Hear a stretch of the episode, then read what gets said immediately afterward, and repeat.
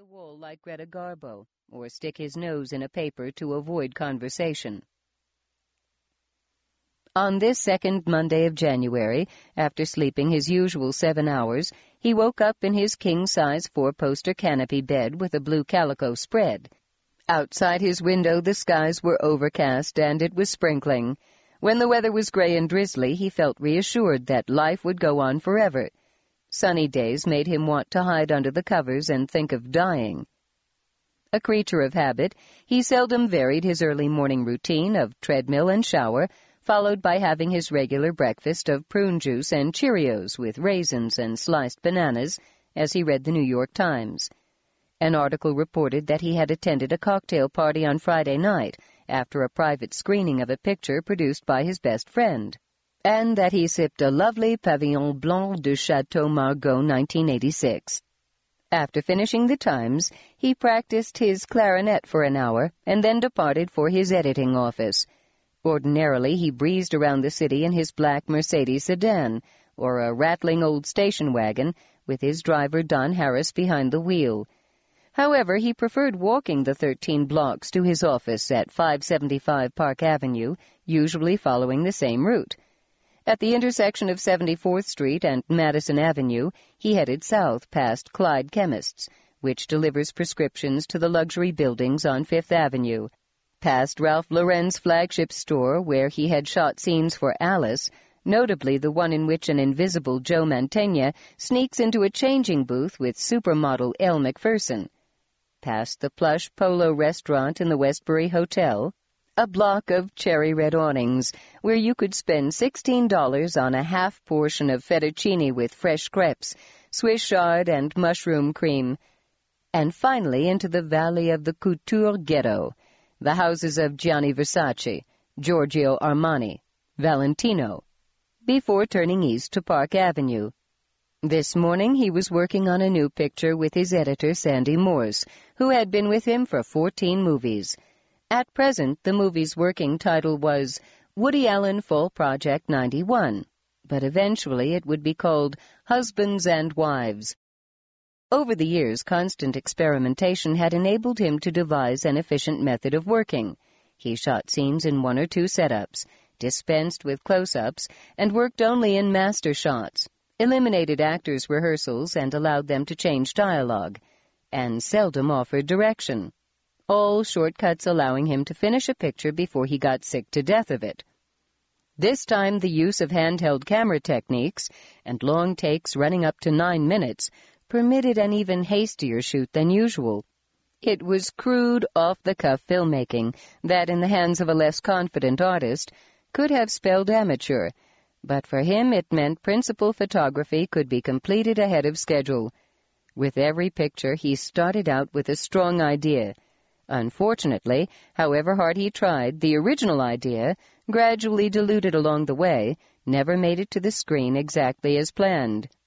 Personally, he often said he didn't care one way or the other what people thought of his films, just as he never saw his pictures after release and never read reviews.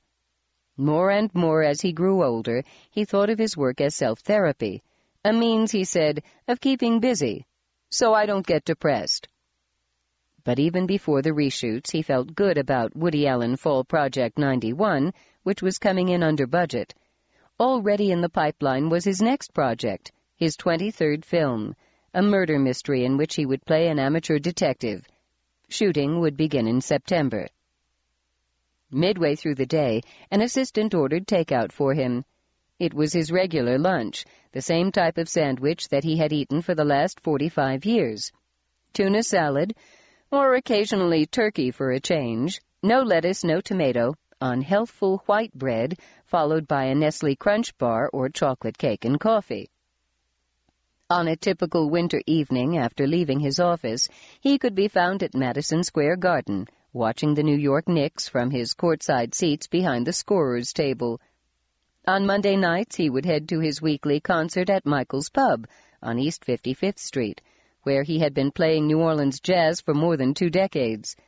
Afterward, he would go home, get a bite to eat, usually chocolate chip cookies washed down with two glasses of milk, and go to bed. All things considered, there was much for Woody Allen to feel pleased about. In recent months, he had earned $2 million for a series of TV commercials promoting Italy's biggest supermarket chain. And in the bookstores, an adoring new biography solidified the popular myths about himself and his beloved leading lady, the golden-haired waif with the Dresden complexion and chiseled cheekbones. Mid-afternoon, Mia Farrow and her four-year-old son Satchel, who was also Woody's son, stepped off the elevator into the foyer of Woody's penthouse. The actress reached under the umbrella stand for the key. In backgrounds, Maria de Lourdes Villiers Farrow and Allan Stewart Konigsberg could not have been more dissimilar. A Hollywood blue blood and a Flatbush frog turned movie prince. But they had been together for a dozen years, working side by side in 13 films. As the quintessential Hollywood couple of the 80s, the new Tracy and Hepburn, Woody and Mia were truly an unusual pair, even for movie stars. They were not married. They did not even live together. Mia had nine children, three biological with her former husband, the prominent conductor Andre Previn, five adopted, and one, Satchel, whom Woody and Mia had together. Because the commotion made by so many youngsters jangled Woody's nerves, Mia had remained on the opposite side of the park, in her eight-room home at 135 Central Park West, the apartment in the Langham, where Woody had filmed the Thanksgiving scenes in Hannah and Her Sisters. On a clear day, according to local Mia Woody folklore, the lovers could gaze at each other across the expanse of Central Park through binoculars and wave towels, Several weeks earlier, Woody had co-adopted two of Mia's five adopted children, Korean-born Moses, 13, and six-year-old Dylan. While he doted on Dylan, Woody never managed to form a strong bond with his own little boy. Whether for this reason or not, Satchel O'Sullivan Farrow had begun experiencing emotional difficulties. When playing dress-up, for example, he didn't care to act the prince, and instead always pleaded for the part of Cinderella. His father considered his son wanting to play Cinderella a problem, and so Satchel began therapy with a clinical psychologist in June of 1990, at which time he was only two years and seven months old.